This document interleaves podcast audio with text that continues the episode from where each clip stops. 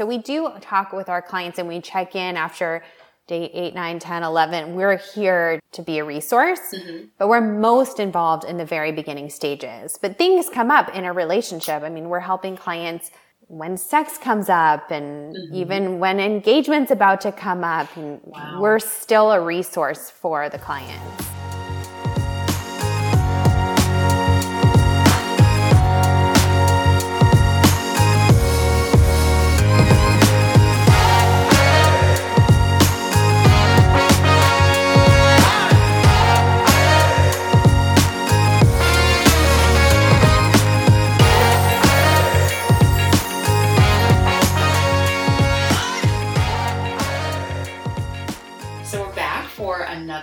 Episode of Interstates and Heartbreak this week, and I'm extremely excited to introduce a new guest. Her name is Talia Goldstein. She is the founder of matchmaking company Three Day Rule, and it was founded back in 2013. It has since expanded to a multitude of regions, including Los Angeles. And, you know, Talia actually had a really interesting background in that she was a producer at E! True Hollywood Story, and then realized just through her own personal experience that she was a natural matchmaker and that this was her calling. And so she decided to follow this passion of helping people find love professionally. So I would love to introduce her and give her a moment to just say a couple more things about herself. Thank you for having me. I was the producer at True Hollywood Story when I decided to launch this matchmaking company because I saw a need.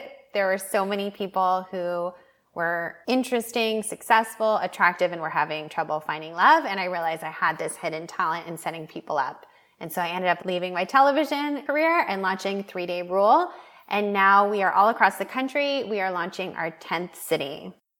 I started pairing people together that I worked with and my friends and sort of interesting couples that likely would never have met without me. And they started to be in relationships and getting married. And so I recognized that I had this weird talent in matching people up. And so I decided to start hosting events. And that way, my friends could meet my coworkers in a setting and I could run around and introduce as many people as I could.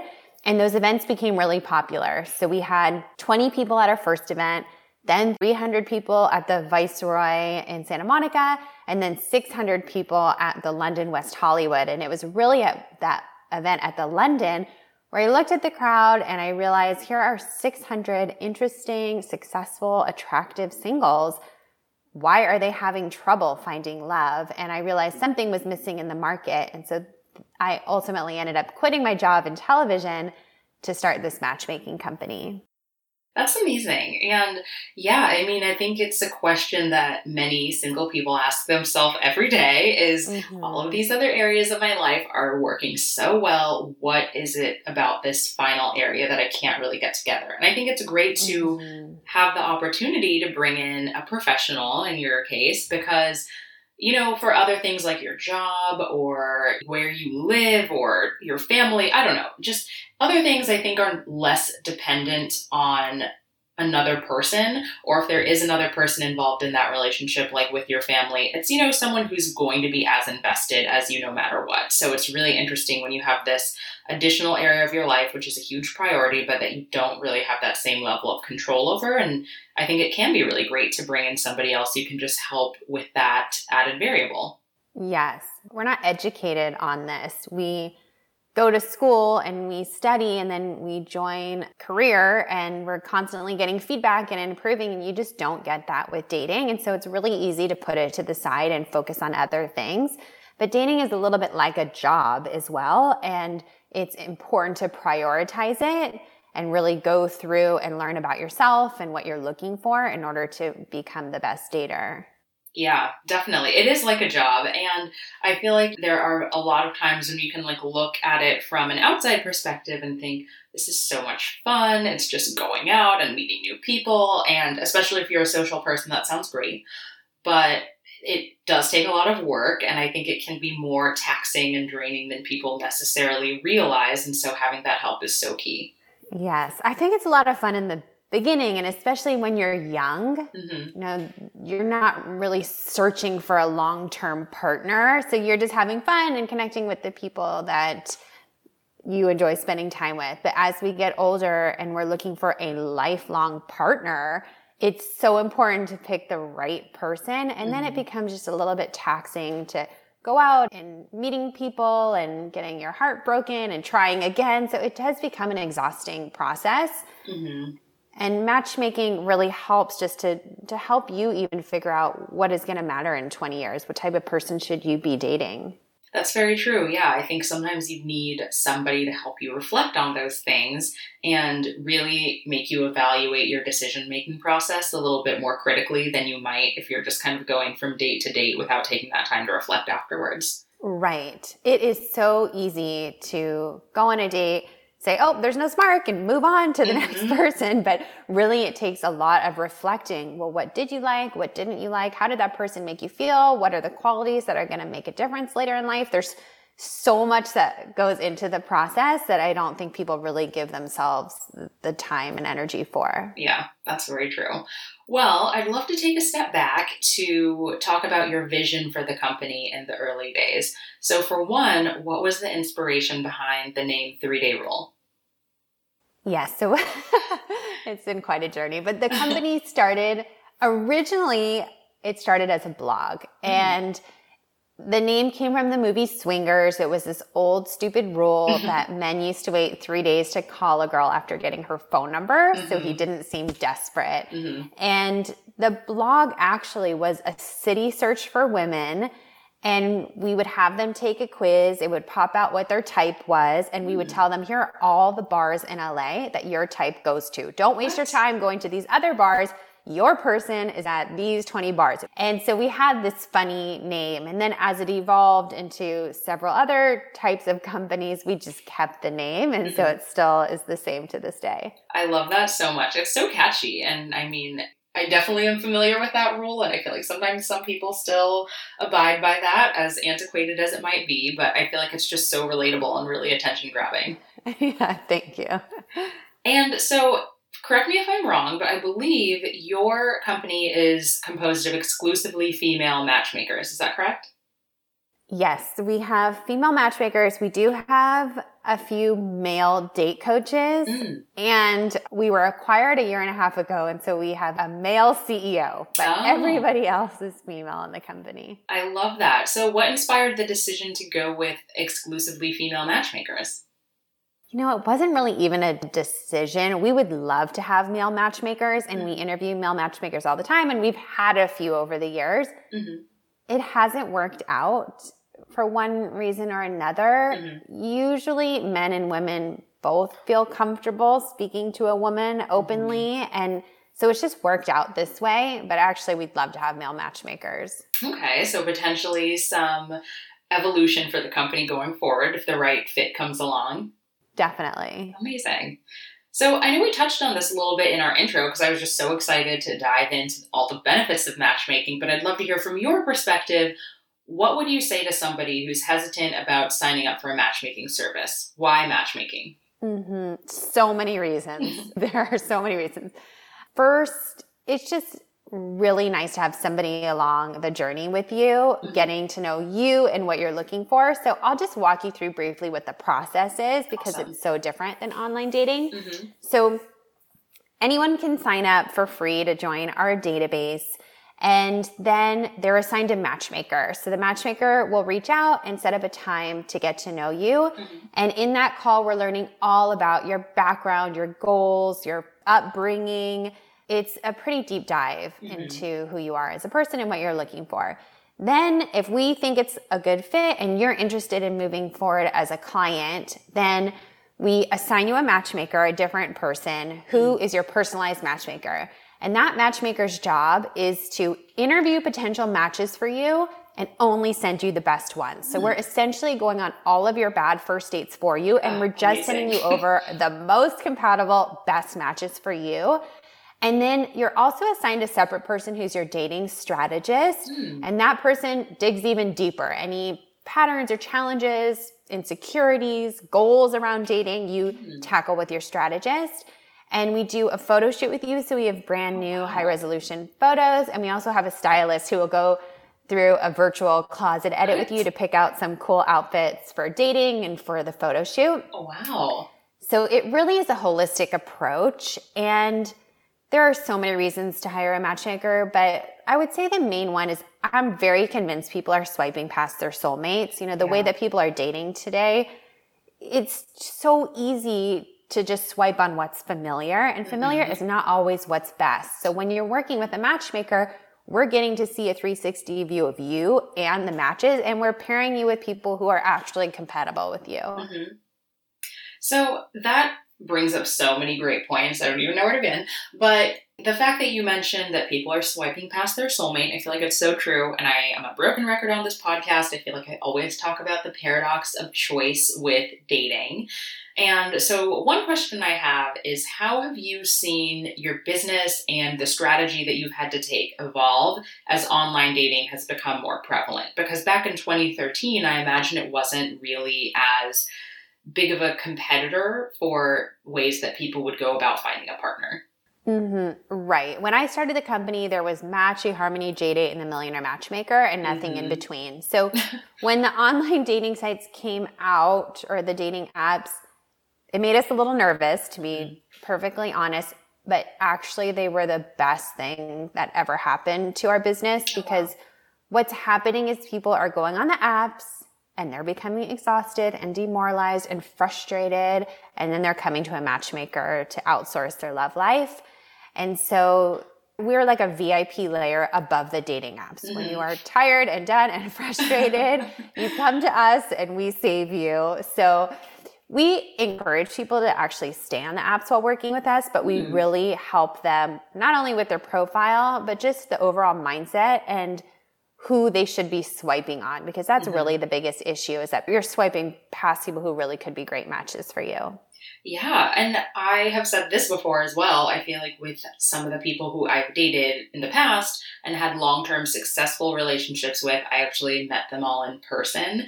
And I don't really know if I would have swiped right on them. And it's not a negative to them whatsoever. It's just, you know, I wouldn't say that they fit into any sort of cookie cutter type, and I don't know how they would present themselves digitally and so it is really interesting to think like how would i have responded had i encountered them in a different medium versus getting to interact with them in person and see that there was chemistry and that it was a good fit. Right. We see that all the time. With our success stories nearly half of our success stories married someone outside of their criteria so they came to us and they said, This is what we're looking for, X, Y, and Z. We paired them with someone a little outside their criteria mm-hmm. and they went on to get married. And they tell us, I would have swiped right past that person if I saw them online. So that's really interesting. Do you get any pushback when you try to set clients up with people who are outside of that original criteria range? It is a process that we work on together. So we're teammates through this, and our clients pick three must have. So these are the absolute non negotiables as we're interviewing matches for them. No one's going to pass the test unless they've met these three things. And mm-hmm. usually that's not what we're trying to open their mind about. It's usually the nice to haves. Mm-hmm. And so, you know, maybe they really would love to have someone six feet tall, but we have the most amazing guy and he's 5'10, mm-hmm. well, maybe they would have swiped past that person online, but because we've gotten to know him, they're open to meeting him. So it's usually in the nice to have category where they're more willing to open their mind. Mm-hmm. And it's just different when we're meeting the person and we're vouching for them. They're more likely to go on a date versus if they saw that person on a dating app. Mm-hmm. But the people who are the most successful in this process come in with an open mind and they are willing to be surprised they are willing to trust their matchmakers, they have the most success. Yeah, that makes total sense. Do you say that you would have an average quote unquote clientele or any commonalities that you tend to notice amongst clients, or is it a pretty wide range of people who are coming to you for your services? Well, we service a wide range. We work with ages 21 to 80, and Amazing. we work with both men and women and LGBTQ. So we do have a wide range, but the common theme is that they're successful, busy professionals looking mm-hmm. for a committed relationship. Which is so amazing. I mean, that's ideal. It's like you can have any orientation you want, any age range you want, but like the one commonality is they're all going to be successful and driven. Like, what else could you ask for? right. so I feel like, you know, a lot of people might be unfamiliar with matchmaking in their own personal life if it's not something that they've sought out for themselves. But I feel like there are these perceptions of matchmaking in the media and you know, you brought up like Millionaire Matchmaker, for example, which I admittedly watched and loved. And then recently, like Indian matchmaking has become mm-hmm. very popular on Netflix. Are there any issues that you take with either of these depictions, or are there any like misconceptions that you would say arise in either of these or any other media perceptions maybe that you've encountered? Yeah, I do think some people have the misconception. They think matchmaking is for people who are desperate. Mm-hmm. But it's actually exactly the opposite. It's for successful professionals who just want the best of the best mm-hmm. and want an expert to help them. Just in the same way you hire a realtor or a personal trainer, you're mm-hmm. hiring an expert. And so some people have that misconception. I do think it's changing, especially as more and more people are speaking publicly about using a matchmaker. Mm-hmm. I loved Indian matchmaking. it was really fun to watch someone else do my job. So I think it's great that these shows exist so more people realize that matchmaking is a great option. It has been pretty private.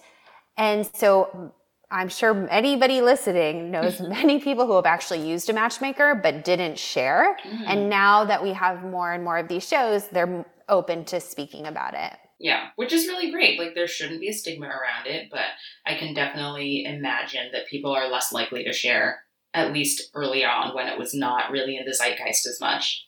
Exactly. Yes. I mean, she speaks publicly about it, so I feel okay sharing. Mm-hmm. You know, we worked with Alli Webb, who's the founder of Drybar. Oh, so amazing. And I actually went on her podcast and she was happened to be single at the time. And after she turned to me and said, like, okay, I'm in, let's do it. And we matched her successfully and she couldn't be happier. Oh my gosh. But she speaks publicly about it. So it's really helpful to have people who are well known speaking about their experience. Yeah, I totally agree.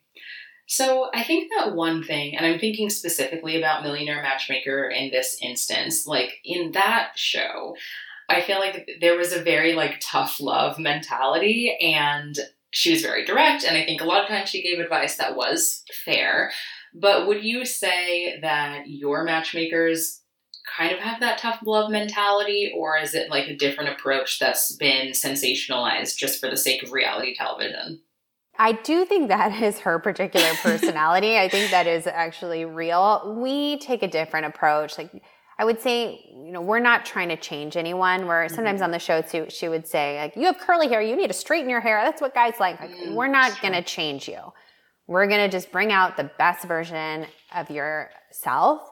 And we do give people feedback that is incredibly valuable in this process, but it's in a really loving way. Like we are teammates, we are partners, we're your best friend, therapist, cheerleader, all of that. Mm-hmm. So our approach is different, but we do believe in tough love. I think that's great. It's like the balance of having that friend that you go to. Because, you know, we all have friends that we go to for different things. We have the friend that we go to when we just need to commiserate, when we might need that tough love, when we just need someone to like boost our ego. So it sounds like having a matchmaker is kind of like having that all rolled up in one. They're really just coming at it with all of those approaches and like a combined, balanced mix of all of that, which is hard to find in just a friend. It is. And sometimes and maybe they don't recognize that this is happening, but friends can actually like sabotage you in some mm-hmm. ways. You know, sometimes you'll go to a friend and say, I met this guy and he called me an hour late. And they're like, girl, no, that is yes. not the right fit for you. You need to, it's like, no, actually, you should just give that guy the benefit of the doubt. Maybe he actually was working. And so when we're, you're working with a matchmaker, we understand everything that's going on. We have mm-hmm. feedback from both sides and we can very clearly see what's happening. Mm-hmm. Where if you're just going to a friend, you know, they love you so much, they might give you that type of advice when it's not really in your best interest. That's so true. I didn't even consider the fact that you are seeing both sides. So it really takes out that guesswork of having to kind of sift through past text conversations and decode what he might have meant. It's like, no, I can literally just ask and figure out what's going on and get that real feedback about how they were feeling. And taking out that guesswork, even, is just such an emotional savior because that can be so draining. It can. And I cannot tell you how much miscommunication happens in the beginning stages of the relationship mm-hmm. where it's people are texting and tone is misinterpreted or they don't call you right at exactly eight o'clock and then you're upset. Yeah. We know exactly what is happening and oftentimes it's really not a big deal. It's something so innocent mm-hmm. and we're bridging the gap between two people who really like each other and don't know. Yeah. So I guess how involved are the matchmakers throughout the course of relationships? Because you mentioned it's really difficult in those beginning stages. So is it after like, oh, three dates or like five dates? Like when do the matchmakers kind of take a step back and allow the relationship to progress without their involvement versus kind of shepherding that and being a conduit between the two people? Mm.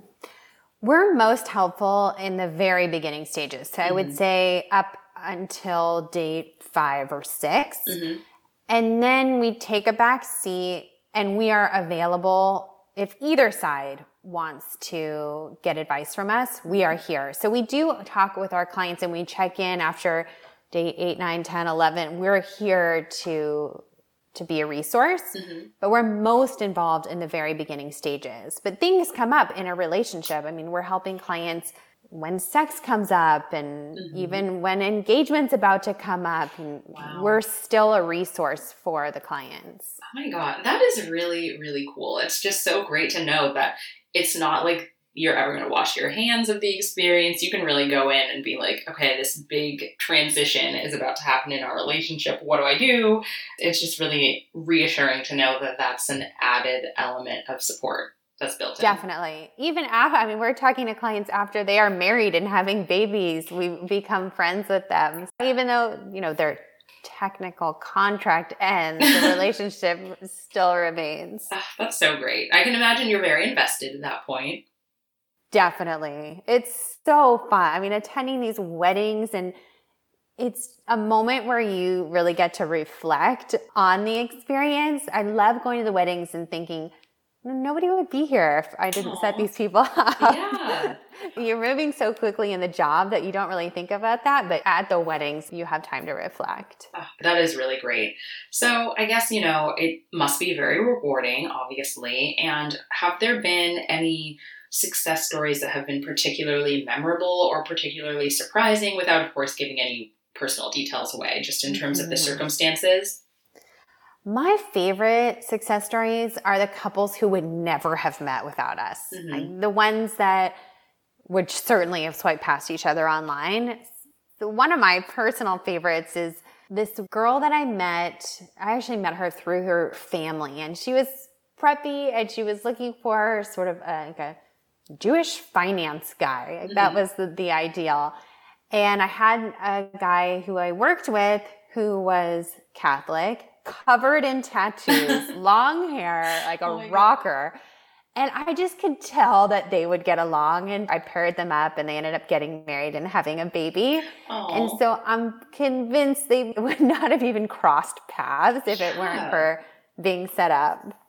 That's so true because it's like even when you think about, you know, taking away the fact that we are swiping past people who might be a good match, I even think about some people, you know, back in the day when we could meet people in person regularly. I'm not going to talk to everybody who I see at a bar. You know, there's certain people who you just kind of sum them up and either consciously or subconsciously you think like, oh, that person isn't a good fit for me. Like we wouldn't have anything in common. So it's nice when you have someone to vet them and be like, no, like appearances aren't everything. Like you can get along on X, Y, and Z areas that aren't necessarily, I don't know, they're not obvious just by looking at somebody. Right there's so much more to a person than just the quick glance. And mm-hmm. in this case, when I started asking her questions, I could tell that she had a bit of an edge to her, which, mm-hmm. you know, first impression, I would not have thought. Mm-hmm. And so I had this conversation with her. I said, I have this amazing guy. I think you could be a great fit. He's not taking you to fancy dinners and he's not going to take you to the Four Seasons, but he will take you on really fun adventures and mm-hmm. concerts. And he was a golfer. She's like, you know, that sounds interesting. And she was open minded and willing to be surprised. So those are key uh, in finding a relationship. Mm-hmm. So, when you are onboarding new matchmakers, I'm curious what the training process is like. What do you advise them on in terms of like things to look for that would indicate that two people might be a good match? Mm-hmm. There's definitely a training process and there's a long interview process to bring on a matchmaker. And every matchmaker that joins the team genuinely cares about every client who walks in the door. Mm-hmm. They've been doing this in their personal lives the way that I was doing it. So they're coming with some knowledge of matchmaking, but they do go through an intense training and continued training. We bring in guest speakers and we're meeting several times a month and the matchmakers are helping each other out and sharing stories. So there's a lot that goes into it. Mm-hmm. Usually what it comes down to is core values. It's what is what really matters to you. And then that's different for everyone. But typically that's most important in pairing two people together. It's not necessarily what their interests are. That doesn't mm-hmm. really make a difference. It's what their goals are and, and what their core values are. Mm-hmm. So, when you say core values, like which values in particular are you looking at? It's different for everyone. It's it might be family mm-hmm. is a core value, or education, or wealth, generosity, adventure. So, whatever feels most important to that person, mm-hmm. and part of our process is to take everything you're looking for and narrow it down. So we separate things into must haves and nice to haves because oftentimes people come to us with a list of 75 things they're looking for. It's very hard to find that in one person. Mm-hmm. And so just going through the exercise of at the core, what is going to be most important in your future and yeah. narrowing that down. Yeah. And I think that's even a great exercise for anybody to go through because I feel like we do have these things that we think matter a lot, but haven't necessarily taken the time to think about how much it matters or why it matters to us specifically. So, yeah, definitely very interesting. Mm-hmm. And it's changing. I'm even noticing with the pandemic, mm-hmm. you know, what people thought was really important six months ago is not what they think is important today you know, after being home and spending time with a quarantine partner and having a lot of your life taken away, we're not traveling, we're not filling our schedules. What matters is mm-hmm. changing for people.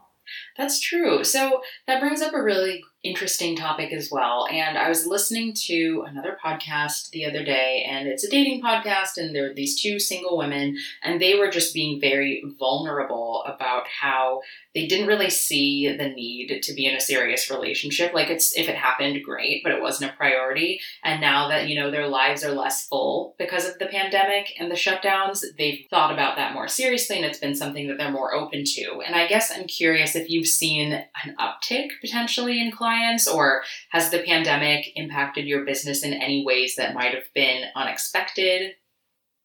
It's been a journey. We shut everything down. As soon as the pandemic happened, we thought nobody's going to date. We're going to put everyone on hold. Mm-hmm. And we just sort of assumed the worst.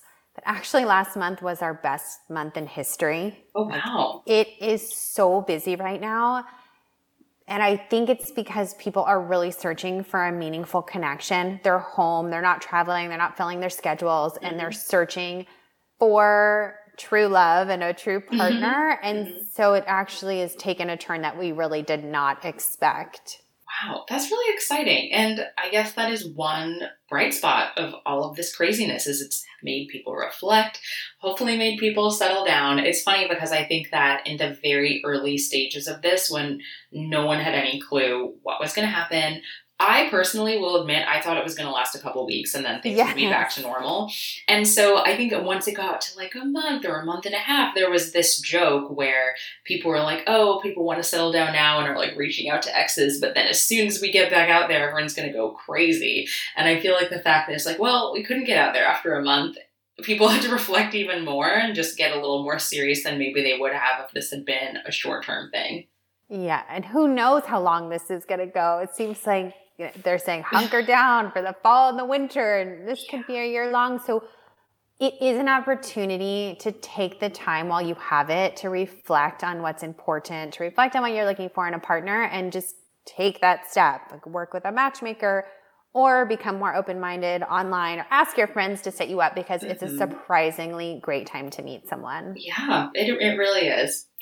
So, I think that being said, if there are people who are thinking about this and they're like, you know what, I want to get out there, I want to do this, I would love to hear more about some of the ways that you have found clients get in their way during dating. And I think it's just really a great thing to reflect on before embarking on something like this, just because it's good to be aware of, you know, maybe some ways that you're kind of sabotaging yourself or holding yourself back and to hear any advice on how to overcome that. Hmm, where do I even begin?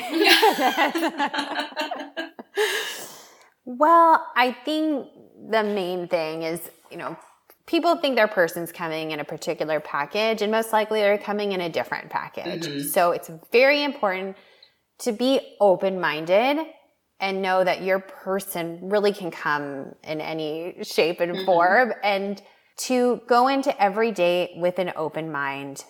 Also, to recognize the person sitting across from you is not your ex. They really deserve a fair yes. shot, oh a gosh. clean slate. Mm-hmm. And so to go into every day with a fresh, open mind. I would say those are, are the biggest things that I see.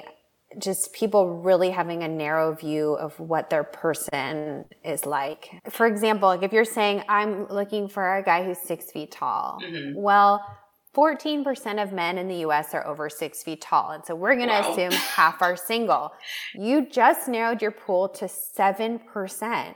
And now you want Ivy League educated and you want them to come from a stable family and make a certain amount of income. Like you are working with like 1% of people in your city. And mm-hmm. so just even going through that exercise to recognize that you know, you're you're looking at uh, you know hundreds of people. Also, that guy has to be interested in you. Mm-hmm. So it is very important to go into dating with an open mind. Wow, that's so true. And it brings to mind have you seen the movie How to Be Single? I don't think I have. It's kind of like, you know, a cheesy like YA rom com, but it's kind of good and it has some great messages. And there's this scene where this single woman who's been online dating and literally treats it like it's a science, she's talking to this guy and he's like, Why can't you find someone? You're in New York, there is X million people in this city.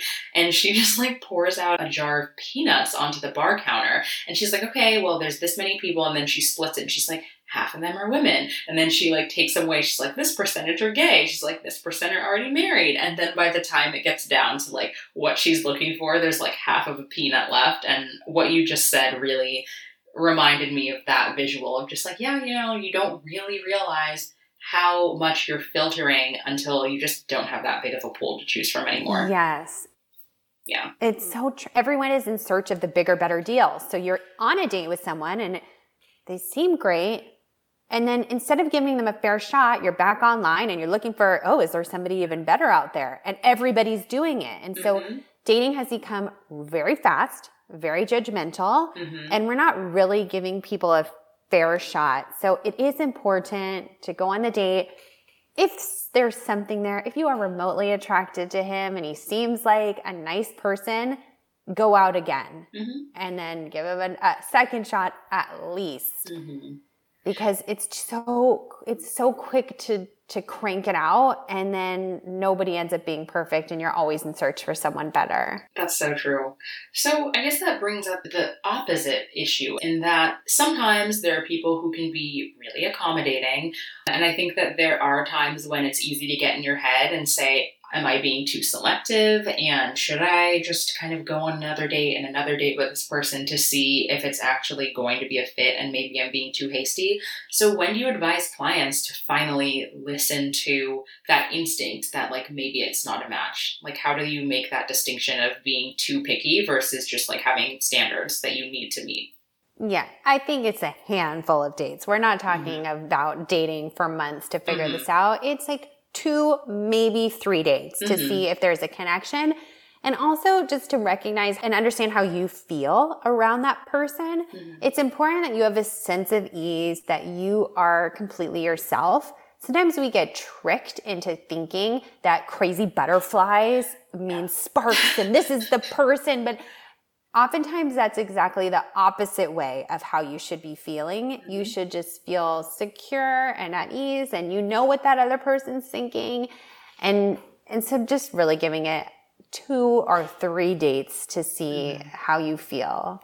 Yeah, and I love that you brought up the butterflies because I feel like in a lot of movies, maybe less so in present day, but a lot of those classic movies or TV shows where you see what is depicted as the gold standard of love you just see these really tumultuous back and forth relationships, and maybe they're fighting and it's really passionate, and it idealizes that. But in reality, I feel like that's just so exhausting and not really a recipe for long term success, but it's kind of what's been packaged to us as what we kind of should be looking for in terms of excitement and keeping the spark going. So, just very right. interesting.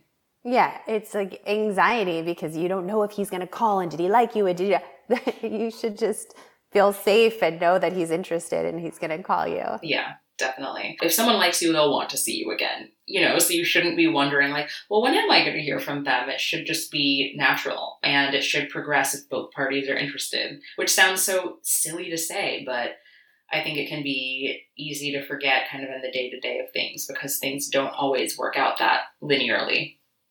Yes. I will say though, there are so many times where both parties are interested, but they don't know the other person mm-hmm. is interested. And so mm-hmm. then they don't act on it. So if you go on a date and you actually are interested, you have to let the other person know mm-hmm. because mm-hmm. especially for women, sometimes we'll go on a date and we'll be a little guarded. Inside yeah. we'll be excited but he doesn't think we're interested and so he's not going to ask us out again. So it is very important at the end of the date to show you know tell the person you know male or female mm-hmm. you had a great time you'd love to see them again or some indication that you want another date.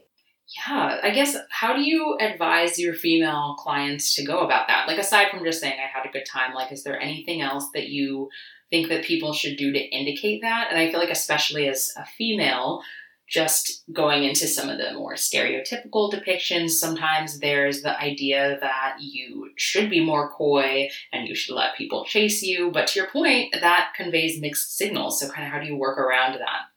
Yes, I'm a believer in being proactive. If you're on a date with someone and you already know you want another date and something comes up like some band that you both like, mm-hmm you can easily say, oh, when that person comes to town, we should go check them out. Mm-hmm. Or we should do, go to the museum. Or I'd love to do that. I'd love to show you this thing. Like somehow indicating that you want another date mm-hmm. and making it very easy for him to ask you out. You don't have to go overboard, but I see on my end so many times where the woman was interested and the man really had no idea. Like we, we get post date feedback after every date, and a lot of times people are on two different dates.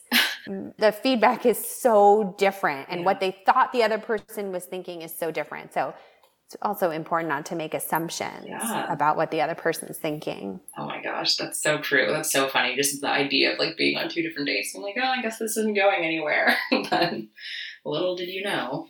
Right my gosh. So, have you had any crazy client stories or clients that you've just been like, I cannot work with this? Like, any deal breakers on your end from a matchmaking perspective? For sure. I was hoping you'd say that. yeah.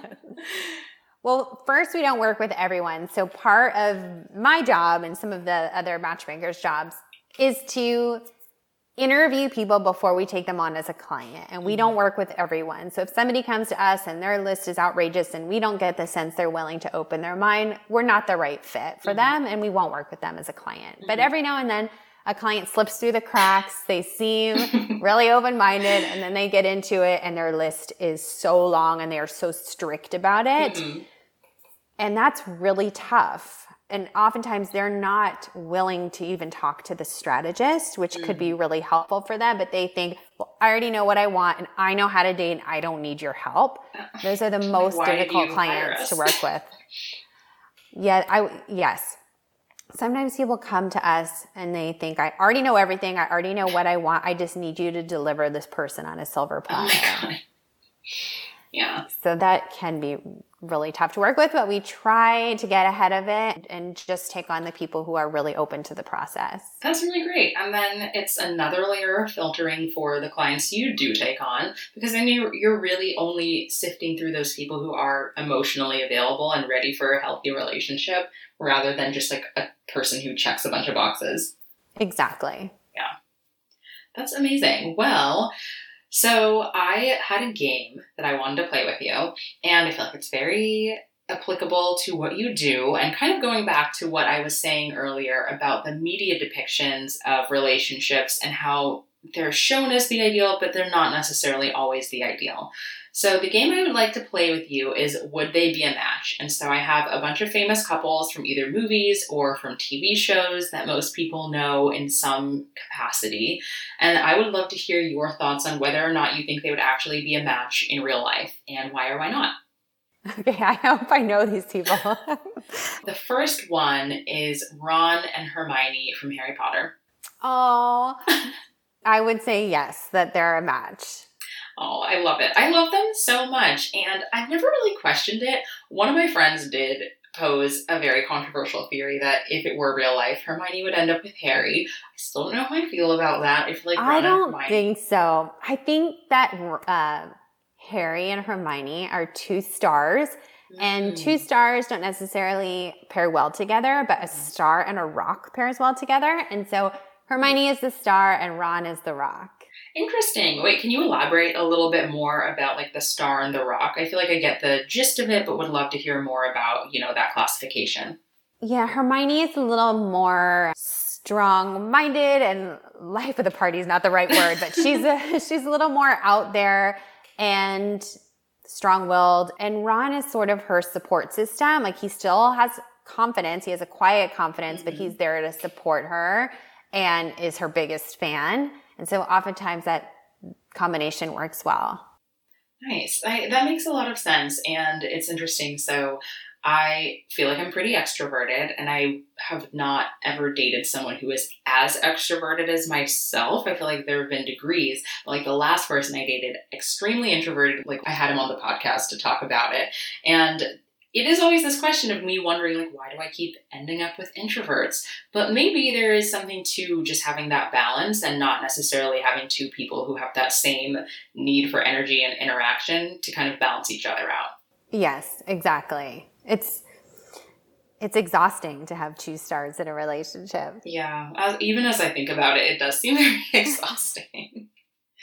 All right so the next couple is noah and allie from the notebook this is so, I don't even remember that movie. I think I saw it one time, but from what I remember, they are a match. Okay, that's fair. That's fair. Yeah, I mean, after decades, you know, you would hope that you're only going to end up with someone if it's actually a fit. Yes. Okay, so then the next proposition Angela and Dwight from The Office. Okay, again, I've probably seen a handful of episodes, but I think I know who Angela's the blonde, right? Yes. I think that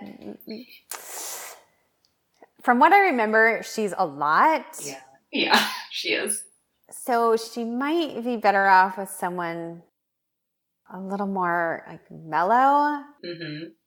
So I'm not sure that they're the perfect match, but I'm probably not the right person to ask. I, I may have seen like five episodes. Yeah, no, that's totally fair. And I, I agree with you. I know everyone thinks they're so great.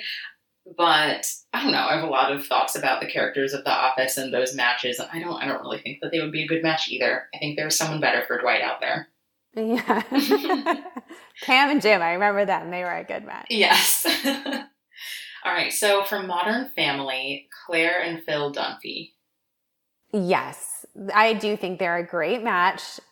They both have a sense of humor. She is a little more on, she's type A, mm-hmm. and he's goofy. So he brings out that side in her.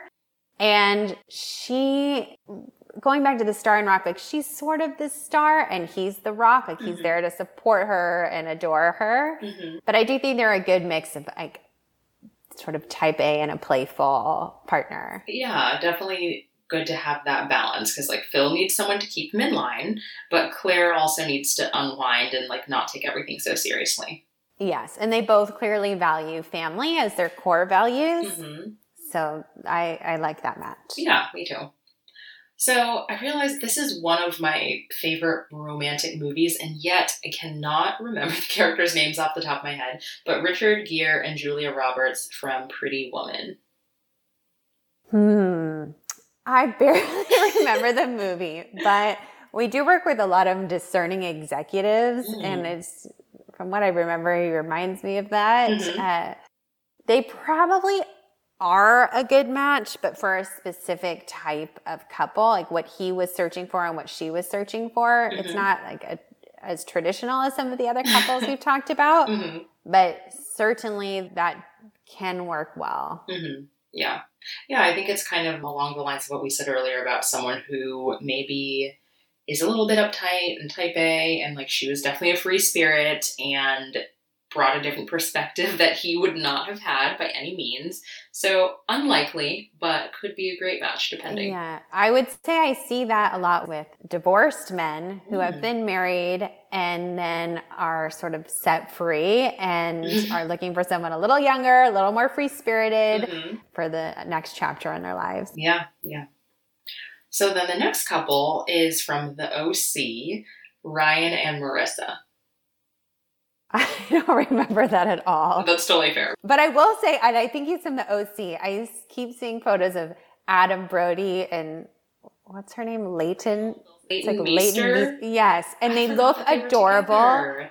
And I do feel like they're they're a good match and it seems like they're both pretty private and wanting to live like a more normal life. Mhm. And so I like them together. Yeah, you're so right. Because I even forgot that they were together. I remember seeing it briefly, and there was a part of me that was like, my favorite high school show, and then my favorite college show, both like guilty pleasures, of course. Yeah, and they seem like genuine nice people. Yeah. so the next one I have is Ross and Rachel from Friends. Yes, they're a good couple. Interesting. Okay, so I know they're like one of the pinnacle couples.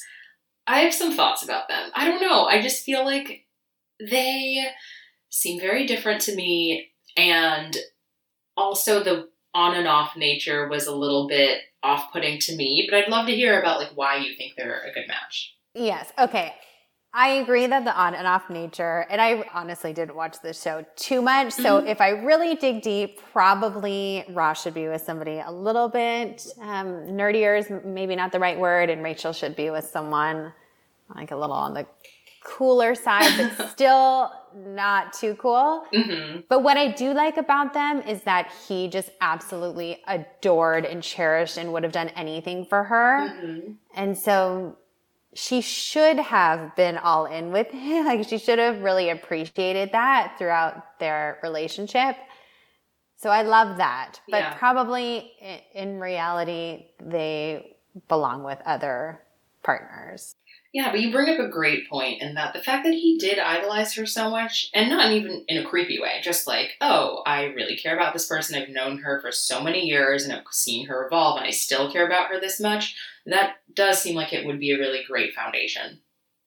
Definitely. I mean, she could be a hundred percent herself. He would be there no matter what through the ups and downs. And that is so important in a long term partnership, just Mhm. as you know, conflict arises and pandemics happen and you want someone who will always listen and be there for you. So he seemed like an amazing partner Mm-hmm. and would work well with somebody as emotional as she was. Yeah, and it's like he's definitely seen her at her worst, and vice versa. So they're willing to be together after that, then that's a pretty strong factor for them staying together long term. Yeah, that's a tough one. Yeah. so then I just have one more Carrie and Big from Sex and the City. Oh, okay. I also barely watched this. I am not a TV person, but from what I did see, she should not have continued to chase him. No. He was not emotionally available. And so, no, I don't think that they ultimately were the right couple. Yeah, I wanted to end on that one because I have so many thoughts about it, and that is one that's just idolized so much. Like, even in the movie, Charlotte is like, yeah, they're engaged and, you know, she's been dating the man on and off for 10 years and says it like it's a positive thing. But that is not a positive thing. Like, if it were a 10 year solid relationship, fine. You know, not every relationship has to move at an accelerated pace. But it was 10 years because he was with someone else and, like, would be hot and cold. And the fact that they were the central relationship in the show and it ended with them together and showed that like it was this ultimate victory, I had a lot of issues with. Mm-hmm. I totally agree. And I don't remember what ended up happening with this story, but I always really liked Charlotte and what is his name? Harry. And, and Harry, yes.